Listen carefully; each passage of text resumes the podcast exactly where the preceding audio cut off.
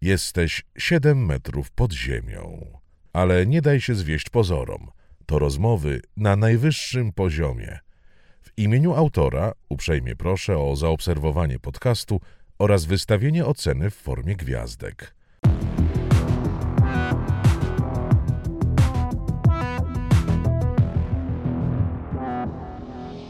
Siedem metrów pod ziemią. Rozmawia Rafał Gębura. Marku, od siedmiu lat y, pomagasz Polakom, którzy no, mają gigantyczny problem z własnymi hipotekami. Y, te hipoteki stały się dla nich taką zaciskającą się pętlą na szyi.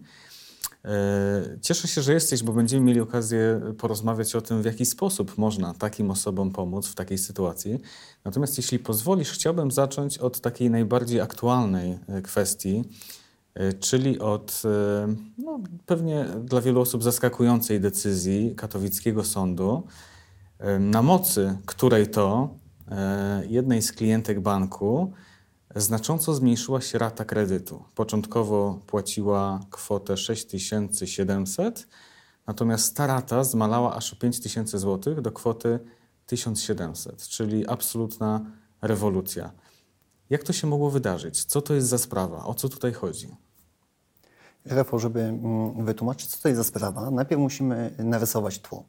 Tło jest następujące. Po 2008 roku, jak był kryzys finansowy, nastał u nas czas e, niskich, no wręcz zerowych stóp procentowych, co się przełożyło na to, że kredyty były tanie. No i też sprzedaż tych kredytów była bardzo duża, bo chociażby w ostatnich dwóch latach, według statystyk, banki sprzedały takich kredytów przeszło 500 tysięcy sztuk. Więc no po prostu bardzo, bardzo dużo. Obecnie sytuacja się zmieniła jest inflacja, stopy idą w górę. No i też, e, tak jak powiedziałeś klientom, znacząco te raty się zwiększyły. Jednym o 40%, innym o e, razy dwa nawet. Mojemu znajomemu rata z 1800 zł skoczyła na 3400, więc to już mhm. jest e, znaczący, znaczący wzrost, jakby nie patrzeć. No i to spowodowało to, że prawnicy zaczęli tę umowę analizować. I po tych analizach no, wyszło, że one budzą wiele wątpliwości, które teraz właśnie sąd podzielił, jeżeli chodzi o stanowisko pełnomocnika E, klientki. E, I tak jak powiedziałeś, klientka wskutek tej decyzji, bo to jest decyzja prawomocna, więc bank już nie może się odwołać, e, jest na czas procesu mm, zwolniona z płacenia tej raty odsetkowej wynikającej właśnie z wyboru, bo tego Aha, ta sprawa dotyczy. Czyli z tej części odsetkowej.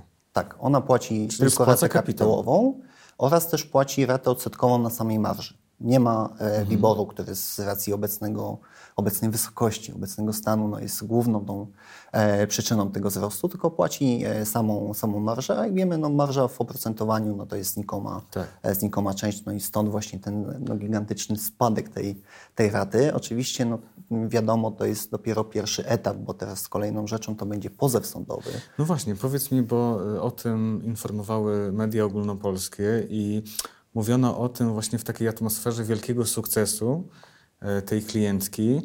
E, czy, czy, czy to jest już czas, w którym można faktycznie się cieszyć, otwierać szampana, czy, czy jednak za wcześnie na świętowanie?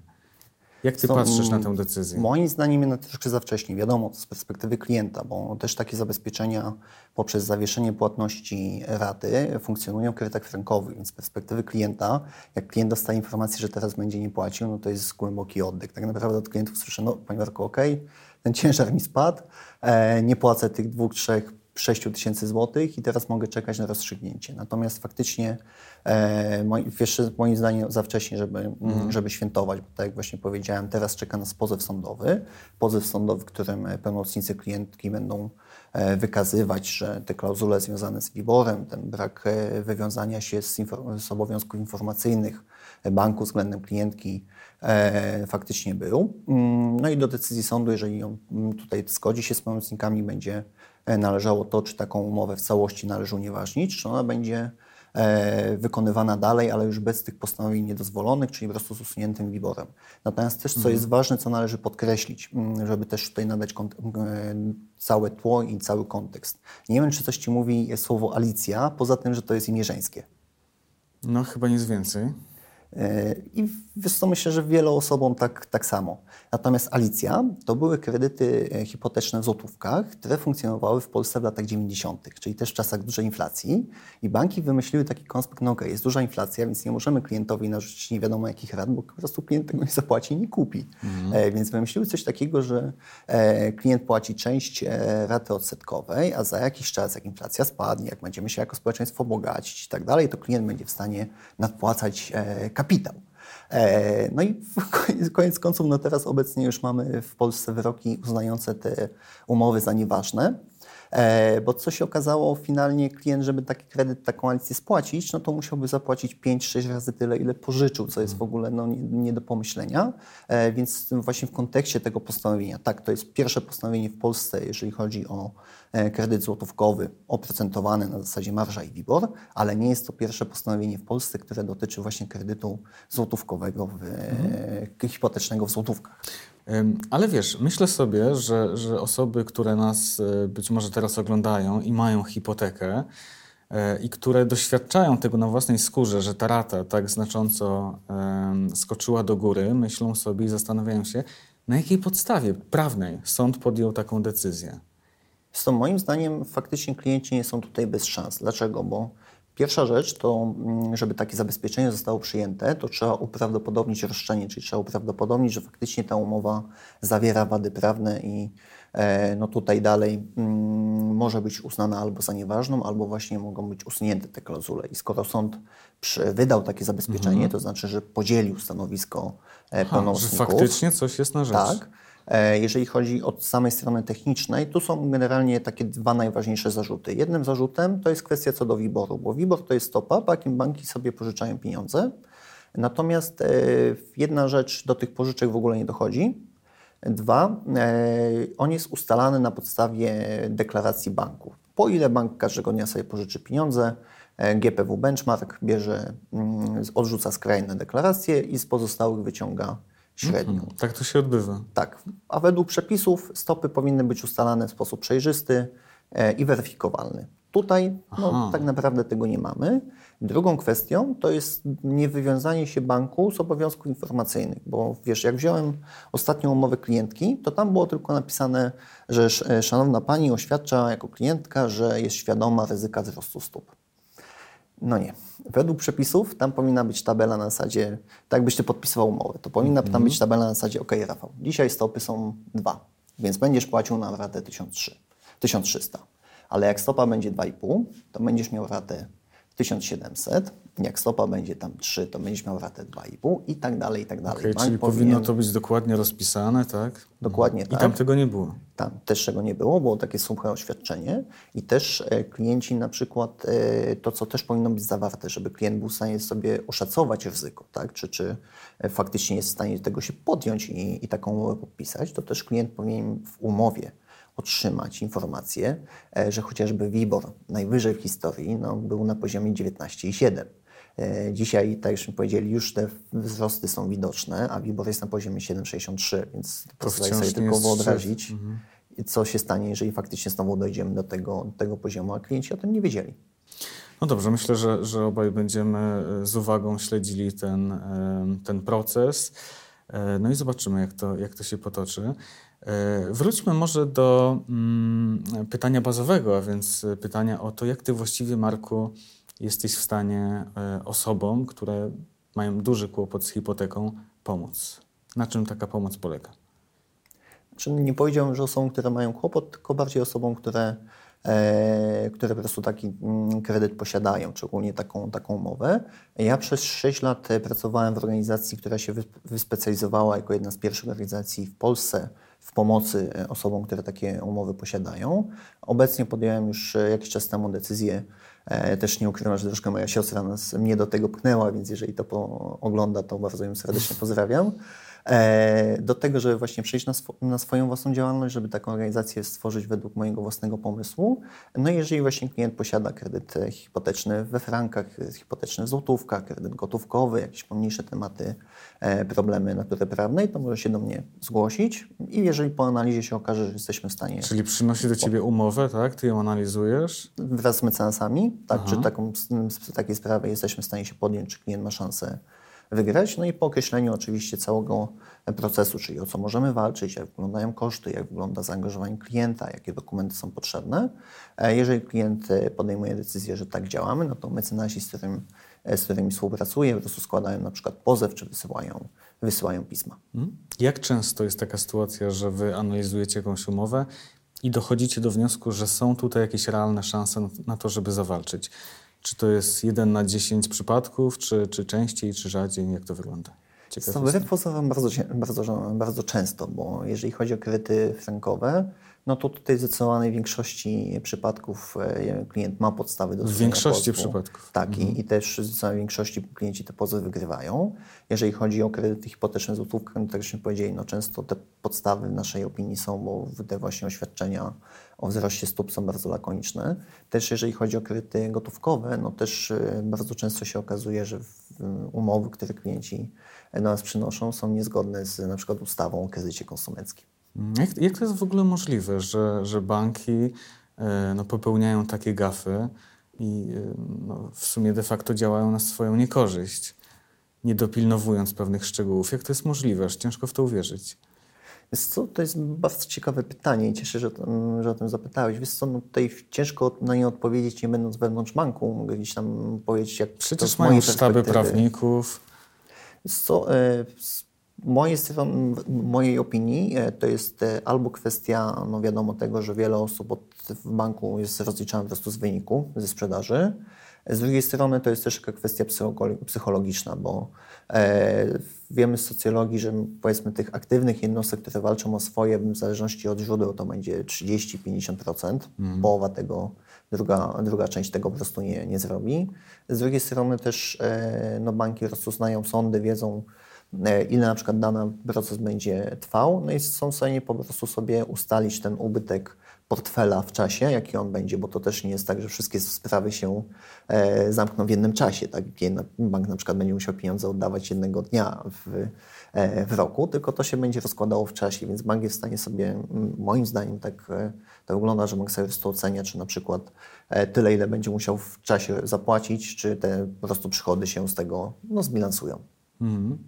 Y, mówisz o tym, że nie każdy klient decyduje się na, na coś takiego, żeby przeanalizować swoją umowę, żeby e, nawet jeżeli jest w ciężkiej sytuacji, żeby poszukać e, jakiejś opcji wyjścia.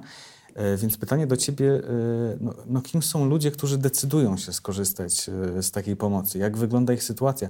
Na ile poważne to są sytuacje? E, jak oni funkcjonują, czy oni są zdesperowani, są zrozpaczeni, być może zawstydzeni, że doszło w ogóle do takiej sytuacji. Jak ty na to tak patrzysz tak psychologicznie?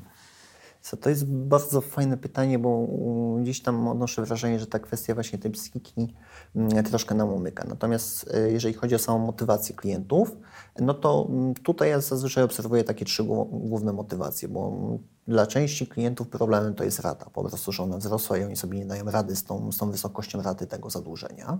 E, dla innych, zwłaszcza jeżeli chodzi o kredyty walutowe, to jest to, że no jednak to jest to zadłużenie, czyli pożyczyłem kredyt 15 lat temu, na przykład 200 tysięcy złotych, mm. a, czy nawet tak jak w zeszłym tygodniu rozmawiałem z klientką, pani pożyczyła 15 lat temu 400 tysięcy, dzisiaj ma dodanie jeszcze kapitału 500 tysięcy, więc faktycznie ich boli to, że co miesiąc e, się wywiązując umowę jeszcze mają więcej do oddania, a część klientów po prostu gdzieś tam już jest świadoma, że te umowy są, e, że ich umowa jest po prostu wadliwa prawnie i chcą uzyskać swoje pieniądze. Jeżeli mhm. chodzi o kwestie, mm, kwestie psychiczne, E, tutaj tej psychiki podejścia klienta. E, na pewno do 2019 roku, jak nie było tego wyroku TSUE, wielu klientów było zawstydzonych, że taką umowę zawarli i nie podejmowało działań z uwagi na to, że no, po prostu wstydziłem się tego, że taką decyzję podjąłem, że to ja sam podjąłem decyzję o, mhm. o, o, o podpisaniu takiej, e, takiej umowy. Też też no nie ukrywam, że mm, zwłaszcza jeżeli chodzi o kredyty walutowe, to często się wiąże po prostu z dramatami ludzkimi, bo mieliśmy, miałem klientów, gdzie e, no po prostu jedna z osób w małżeństwie sobie nie poradziła z tak wzrostem raty zadłużenia i całym tym obciążeniem. Niestety to się skończyło, e, skończyło chorobą psychiczną, mm. więc no niewątpliwie tak, no te emocje są bardzo różne i, i często bardzo skrajne. Mhm. Wspomniałeś o tym, że tutaj pewnym przełomem był e, wyrok Trybunału Sprawiedliwości Unii Europejskiej. Możesz tak w kilku zdaniach wyjaśnić, co on zmienił? Tak, więc to on wpłynął na to, że się, jeżeli chodzi o kredyty walutowe, ugruntowała się linia orzecznicza, zgodnie z którą jednak te umowy są uznawane za mhm. niezgodne z prawem i tak naprawdę są unieważniane, czyli klient musi oddać tylko ten pożyczony kapitał, który e, bank mu wypłacił w złotówkach, a znowu bank musi mm, oddać mu wpłaty, które otrzymał od od klienta. No i zazwyczaj to się po prostu mm, kompensuje, mm. czy jak klient pożyczył 200 tysięcy złotych, a wpłacił 250, no to bank mu 50 tysięcy nadwyżki oddaje. Okay. Albo jak jest sytuacja analogiczna, to bank, klient musi dopłacić do banku. Natomiast no, to, co zazwyczaj od klientów słyszę, że najważniejsza rzecz to jest to, że e, on mimo tego, że już wpłacił 250 tysięcy, to często ma właśnie jeszcze te 300 do spłaty. I te 300 mhm. tysięcy do spłaty to spada od zera i to jest właśnie ten największy oddech ze strony klientów. Jak od klientów słyszę, Panie Marku, no kurde, to jest w zasadzie mm. taki łańcuch, który został zdjęty z mojej szyi, kamień, który został zdjęty z moich barków, no to jest uczucie nie do, nie do opisania do czegoś innego. Tak więc to mm. jeszcze też. No, twoja perspektywa też, też wydaje mi się bardzo ciekawa. No właśnie masz styczność z takimi osobami, e, którym niekiedy na Twoich oczach zmienia się całe życie, prawda? Czy, czy to dla Ciebie jest jakoś tak szczególnie obciążające, no, wykonywanie takiej pracy, gdzie wiesz o tym, że no, czasem los rodzin zależy no, w jakiejś części także od tego, czy to by się powiedzie, czy się nie powiedzie. Co myślę, że to, co mi pomaga w tej pracy, bo tak jak powiedziałeś, pod tym względem nie jest to łatwa praca i na pewno y, trzeba się wykazać bardzo dużą empatią do osoby, która no, siedzi po drugiej stronie stołu, zrozumieć jej e, historię, jej, e, jej emocje, to przez co, przez co przeżyła. To, co mi na pewno pomaga e, w, przy każdym takim spotkaniu, to jest pamiętanie o, o, tym i to takie moje przeświadczenie, że to, co robimy, jest czymś dobrym i, i ma sens, bo z jednej strony zmieniamy no, ludziom życie, bo jeżeli wiesz, tak miałem sytuację, że z, miałem klientkę, która została sama z dzieckiem i jak otrzymaliśmy decyzję, że ona jest zwolniona na czas procesu e, spłacenia raty kredytowej, no to mm. niemalże jak zadzwoniłem z tą informacją, miałem wrażenie, że w, przez słuchawkę się przyciśnie mnie wyściska. E, więc e, mm, no, faktycznie to jest Wyobrażam chwile, sobie, które... jaka to była zmiana w jej życiu. Tak, dokładnie tak. A z drugiej strony, wiesz, też uważam, że nasza praca, moja, wszystkich pełnomocników, też stowarzyszeń, które e, są odnośnie ochrony konsumentów, e, to jest, my mamy bardzo ważną funkcję społeczną, bo dalekie byłoby od stwierdzenia, że banki założenia są, są złe. Moim zdaniem banki są potrzebne, natomiast są potrzebne na że faktycznie klientowi pomagają, że te umowy są e, uczciwe, a nie, że klient jest narażony na e, ryzyko no, tak naprawdę zrujnowania, zrujnowania swojego życia. E, wiesz, taką historią, która myślę najbardziej mi zapadła w pamięć, faktycznie no, po tym potrzebowałem takich chwil dla siebie, to wiesz, miałem, przy, miałem przypadek klientki, gdzie mm, pani musiała ogłosić upadłość konsumencką. Musiała ogłosić upadłość konsumencką, bo co, banki jak mm, e, frank poszedł do góry, to oferowały klientowi aneksy, że klient przez dwa lata będzie płacił połowę raty. Ale nie tłumaczyły e, klientom, że klient musi zapłacić 5, 10, 15 tysięcy za ten aneks i te 5-10 tysięcy, żeby klient chciał ten aneks podpisać, nie musiał płacić od razu gotówką, tylko to się doliczało do kapitału. Mhm. Po drugie, też ta połowa raty Powiedzmy, że miałeś ratę 2000. Umówiłeś się z bankiem po aneksie, że będziesz płacił 1000. To te mhm. 1000, którego nie płaciłeś, to też się dopisywało ci do kapitału. I tak jeden aneks no, zwiększał twoje zadłużenie 80-100 tysięcy na kapitale.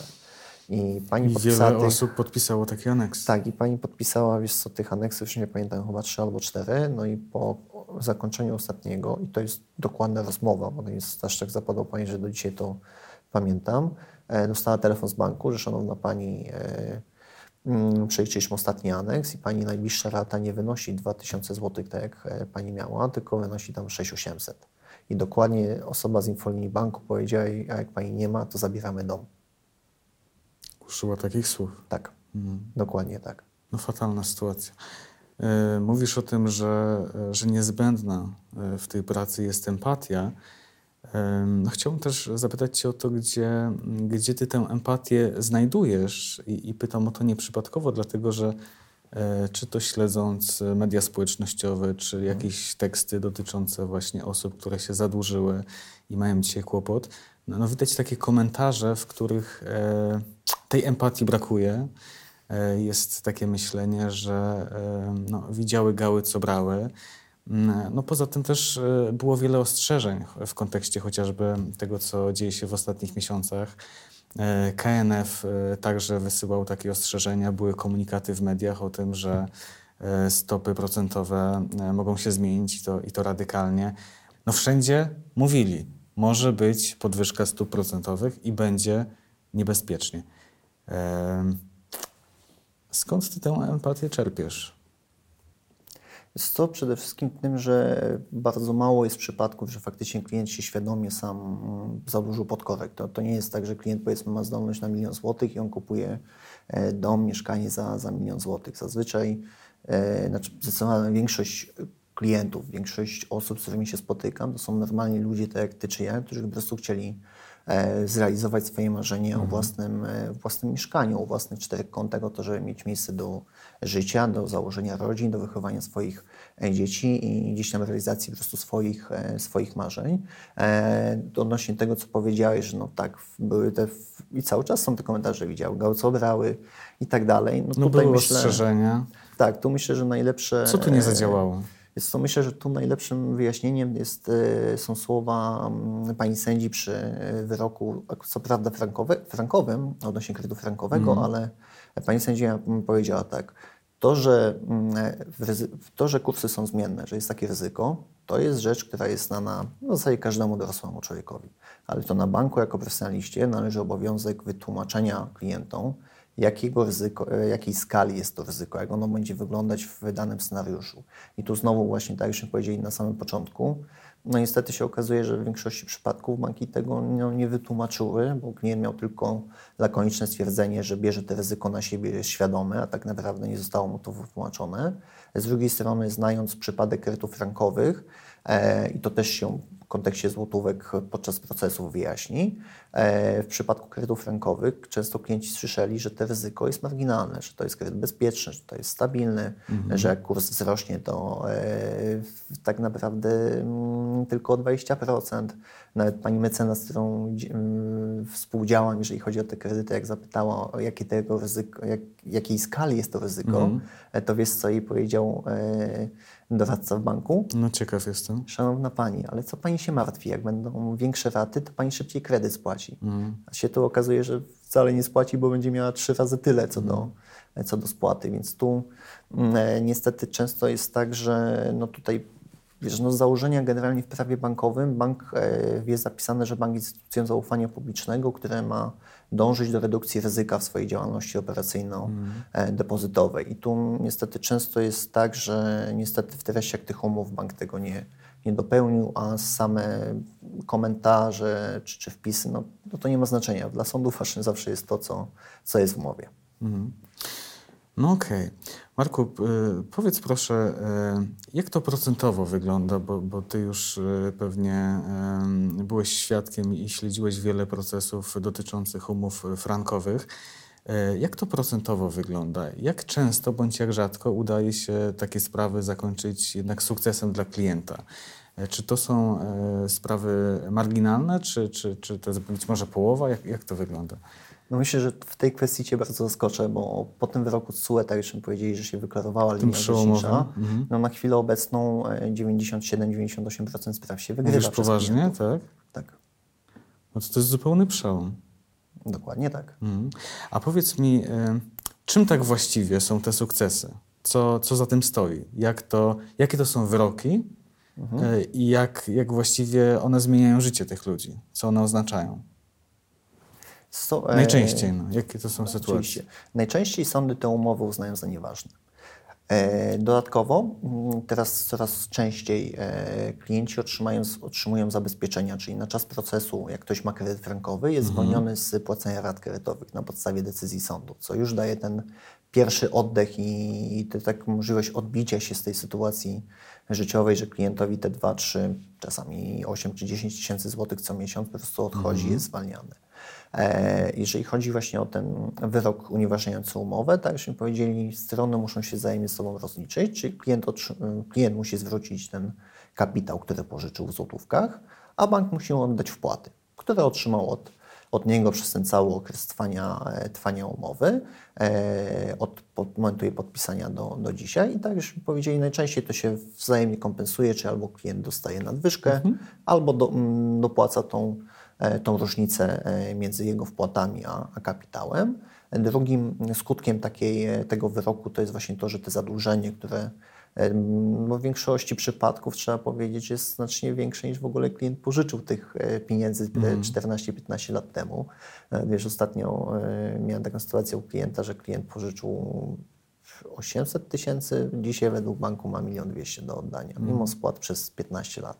Więc te zadłużenie spada, no i tak naprawdę klient jest wolny od, od kredytu. Staje się na nowo człowiekiem, człowiekiem wolnym, bo bardzo często słyszę od klientów coś na zasadzie, Panie Marku, no w sumie jak patrzę na to zadłużenie, to czuję się takim troszkę niewolnikiem, że wszystko, co robię, wszystkie moje decyzje, jeżeli chodzi o, o pracę, jeżeli chodzi o wakacje i tak dalej, to wszystko jest podyktowane kredytem, że ja to wszystko, całe to swoje życie muszę po prostu dopasować do tego, żeby co miesiąc bank, bankowi tą ratę dowieść, żeby być w stanie to opłacić. I niejednokrotnie się to wiąże z tym, że ludzie pracują na dwóch, trzech etatach, że nie widzą swoich dzieci.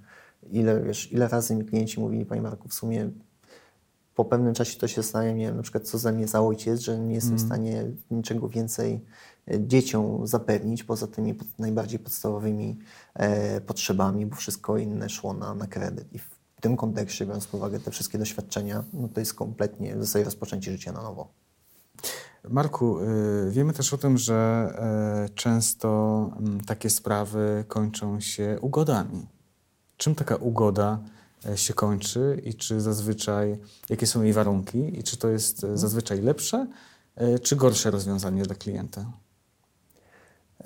Wiesz co, Rafał, generalnie są dwa rodzaje ugód na, na obecnie na rynku oferowane, bo faktycznie, tak jak powiedziałeś, banki od jakiegoś czasu je oferują. Mhm. Jedne ugody mm, zakładają po prostu to, że klient ma na przykład 30 tysięcy franków jeszcze do oddania, to bank mu to przewalutuje na złotówki nie po kursie bieżącym, tylko po kursie, jakim się umówi, na przykład po 3, e, po 3 zł, czyli klientowi po prostu spada te zadłużenie, e, które, które jest. Drugim efektem ugody to jest to, że ta umowa od początku jest uznana za umowę e, po prostu złotówkową. Mhm. Natomiast, no, co trzeba sobie powiedzieć, no, wiadomo, żadna ugoda nigdy nie będzie tak korzystna jak wyrok sądowy. Natomiast tutaj mhm. klient musi sobie e, po prostu odpowiedzieć na pytanie, co mm, no, bardziej adek jest adekwatne do jego sytuacji życiowej. Bo miałem klientów, którzy mówili, Panie Marku, w sumie jak dostaną propozycję ugody, no to stwierdziłem, że tak naprawdę to nie jest żadna propozycja dogadania się czy jakiegoś kompromisu, tylko bank chce tylko siebie zabezpieczyć, mhm. e, więc nie pozostaje mi nic innego jak złożyć pozew. A z drugiej strony miałem klientów, którzy mówili, Panie Marku, no tak, wiemy, że pozew jest dużo bardziej, e, bardziej e, korzystny, natomiast ja muszę na przykład w perspektywy 3-6 miesięcy sprzedać tą nieruchomość, no mhm. i patrząc na tą potrzebę, no jedyne co mogę zawieść, to po prostu tą umowę, podpis- tą ugodę podpisać, za chwilę sprzedać nieruchomość i zamiast oddać do banku kwotę X, to oddać kwotę jednak troszkę, troszkę mniejszą. Więc tu zależy to od indywidualnej sytuacji klienta. Oczywiście też wiele osób do nas się mm, zgłasza, żeby jak otrzymują taką propozycję ugody, że się dowiedzieć, co czy ona na pewno będzie, jest dla mnie w porządku? Tak, tak? czy ona mhm. będzie w porządku, jaki jest kontekst, jakim, wyrok, jakim wyrokiem sądowym mogłaby się zakończyć sprawa, więc wtedy oczywiście omawiamy wszelkie za i przeciw i propozycji ugodowej i postępowania sądowego, no i wiadomo, zawsze finalnie klient musi tą decyzję podjąć. Mhm. E, wspomnieliśmy chwilę temu o tym, o tym przełomowym e, wyroku Trybunału Sprawiedliwości. E, a przecież tak naprawdę czekamy na jeszcze jeden wyrok CUE, który ma zapaść jakoś na początku przyszłego roku. E, to też jest bardzo ważne w tym kontekście i dla tej sprawy. Czy mógłbyś tak najprościej wytłumaczyć, e, co to może być za wyrok i co on może zmienić? Czego mhm. z kolei ta sprawa dotyczy? Na co ci kredytobiorcy czekają? Chodzi, Rafał, o tak zwaną, jak to banki ujęły, opłatę za korzystanie z kapitału. Otóż, e, tak jak powiedzieliśmy, większość tych umów frankowych e, sądy unieważniają, czyli klienci oddają tylko pożyczony kapitał, e, natomiast nie oddają odsetek, nie oddają tego zysku, który bank tak. sobie założył, że, że zarobi na umowie danej na przykład w przeciągu tych 30 lat. Więc banki wymyśliły taką koncepcję, że klientów pozwą o ten zysk, ale tylko inaczej go nazwają, bo, no, bo nazwały to opłatą za korzystanie z kapitału. Aha, czyli skoro przez lata korzystaliście z naszych pieniędzy, to nam za to zapłacicie, za tę usługę, tak? Tak, należy nam się wynagrodzenie. Tak?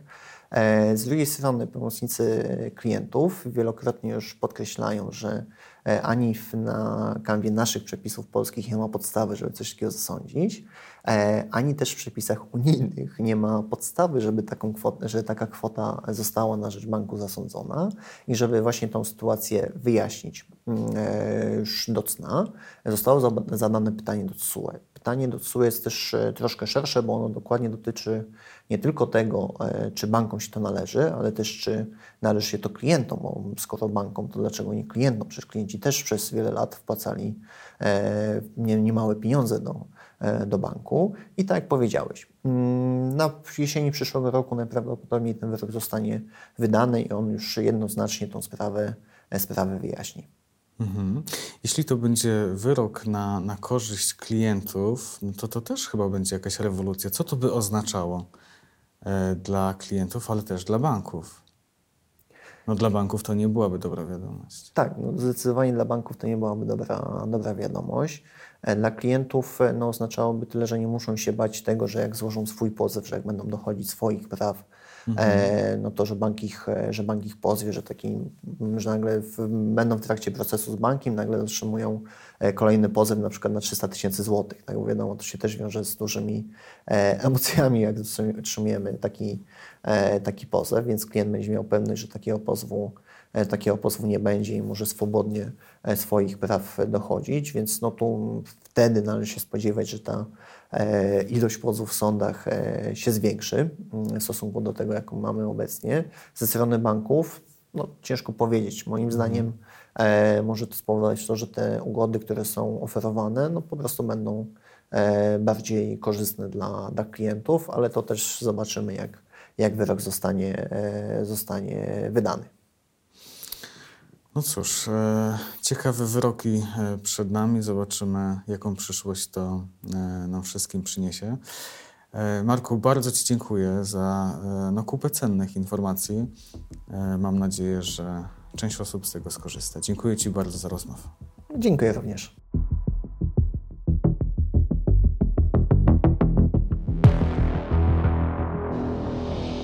W imieniu autora dziękuję Państwu za uwagę. Zachęcam również do zaobserwowania podcastu oraz wystawienia oceny w formie gwiazdek. Do usłyszenia kolejnym razem.